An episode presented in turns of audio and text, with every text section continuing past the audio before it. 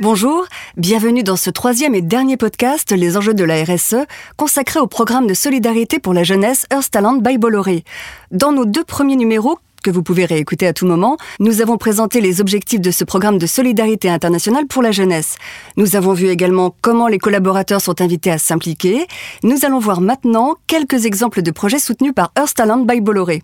À mes côtés, nous retrouvons Dorothée van der Kruisen, directrice de l'engagement solidaire international et fondatrice du programme Earth Talent by Bolloré. Bonjour Dorothée. Bonjour Aude. Alors j'aimerais qu'on parle de la jeunesse, euh, une priorité internationale. Est-ce que vous pouvez nous en donner quelques chiffres? Alors quelques chiffres euh, qui sont sortis d'une étude réalisée par l'ONU de 2019. 879 millions de jeunes âgés de 15 à 24 ans qui vivent dans les pays émergents. Ça, Oui. c'est un premier chiffre. Un deuxième chiffre, c'est euh, les 15-24 ans représentent quand même un sixième de la population mondiale. Et si on part du principe que euh, certains pays africains euh, ont, euh, ont une- un taux de natalité euh, très très élevé, euh, on, se- on comprend très vite que l'enjeu euh, autour de la jeunesse euh, va Et d'une grande envergure est d'une grande envergure et va le devenir de plus en plus. Absolument. Donc on a trois piliers euh, qui concernent la jeunesse. On a un pilier euh, qui touche directement l'éducation. Euh, Ça c'est vrai que on est très très proche de, de- de- du soutien des, des systèmes éducatifs locaux. On a plus de 70 projets associatifs qui sont soutenus par nos directions locales pour renforcer l'accès à l'éducation. Alors que ça soit par de la rénovation de bâtiments, par la distribution de matériel scolaire ou la prise en charge de, frais de, scolarité. Après, on a un deuxième pilier. Oui. Euh, le deuxième pilier concerne la protection euh, de, de, la, de la jeunesse, euh, les plus vulnérables, les plus, les plus sensibles, hein, les plus, euh, ceux qui vivent dans une situation d'extrême urgence, soit par, par la précarité de l'environnement, soit par la violence de leur environnement, qu'il soit familial ou Donc ça, c'est vraiment des défis sociaux que vous prenez à bras le corps. Alors, euh, qu'on prend à bras le corps dans la limite de nos moyens, dans la limite des moyens de, de la direction locale.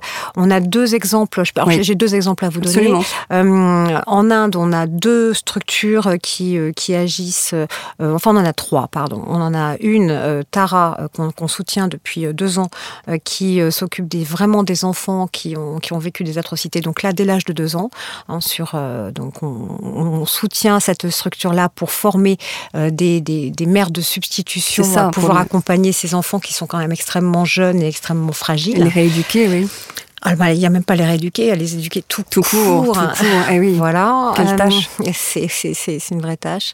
C'est plus, c'est plus que ça, c'est une mission de cœur. Mm. Par exemple, on soutient une association au Congo qui s'appelle Asie. Alors, Asie, en fait, est dédiée aux jeunes femmes prostituées qui sont dans les, enfin, dans les rues et qui sont, euh, qui sont livrées à elles-mêmes, pardon, parce que souvent, une fois que vous avez été euh, malheureusement euh, subi des violences Oui. sexuelles, vous êtes rejeté par votre famille, vous tombez enceinte et vous avez 15-16 ans, vous tombez enceinte et donc après, vous vous retrouvez dans des ça. situations compliquées. C'est souvent des mineurs, oui. C'est souvent des mineurs. Donc, C'est des situations d'urgence, euh, en fait. on est sur des situations d'urgence, mais c'est surtout qu'elles sont exclues et donc elles n'ont elles n'ont absolument plus du tout de de, de, de, de- de lieu où aller. Voilà. Donc l'Asie en fait leur redonne un toit et leur permet d'avoir une formation et de retrouver un travail. Vous avez d'autres exemples de projets associatifs? Ah oui, alors on a aussi un autre un autre projet. Enfin, on en a plusieurs. hein.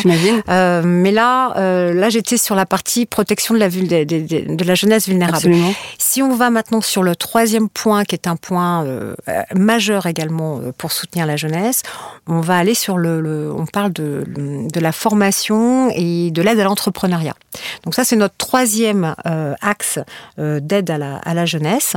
Euh, un des exemples qu'on peut donner, on en a plusieurs, mais je vais vous en donner un, c'est Passerelle numérique euh, qui est présent dans trois pays, Philippines, Cambodge, Vietnam, et qui, euh, aux Philippines, par exemple, on le soutient, euh, on le soutient depuis déjà pas mal d'années, mais là, on est en train de développer avec eux sur les autres pays, Cambodge et Vietnam, et à l'heure actuelle, on a plus de 621 bénéficiaires. Alors, que fait Passerelle numérique? C'est de la formation. oui. C'est un programme de formation en informatique basé sur une approche éducative holistique et qui comprend de l'apprentissage de compétences techniques et interpersonnelles, donc on appelle ça les soft skills, et puis un programme de développement individuel. Voilà. Donc ça, c'est pour des jeunes qui sont aussi en situation euh, de décrochage, euh, ça.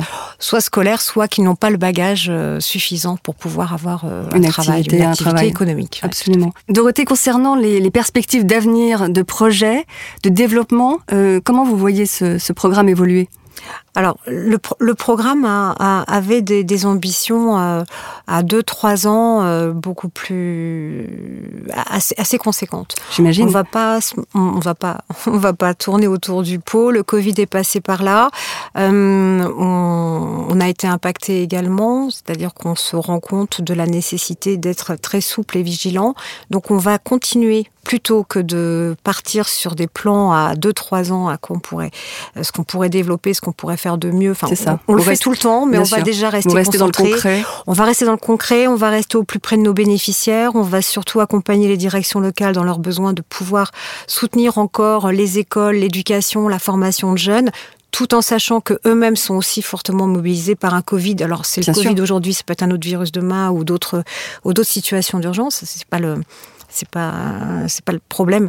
Le, sujet, c'est vraiment de rester euh, ici et maintenant concerné par euh, par ceux qui sont les plus vulnérables ou ceux qui ont besoin qu'on les accompagne. Eh bien écoutez, vous aurez plus d'informations sur le site earthtalentbybolloré.com. Merci Dorothée. Je rappelle que vous êtes directrice de l'engagement solidaire international du groupe Bolloré et que vous étiez l'invitée de ce podcast sur les enjeux de la RSE pour nous parler du programme de mécénat solidaire Earth by Bolloré pour la jeunesse.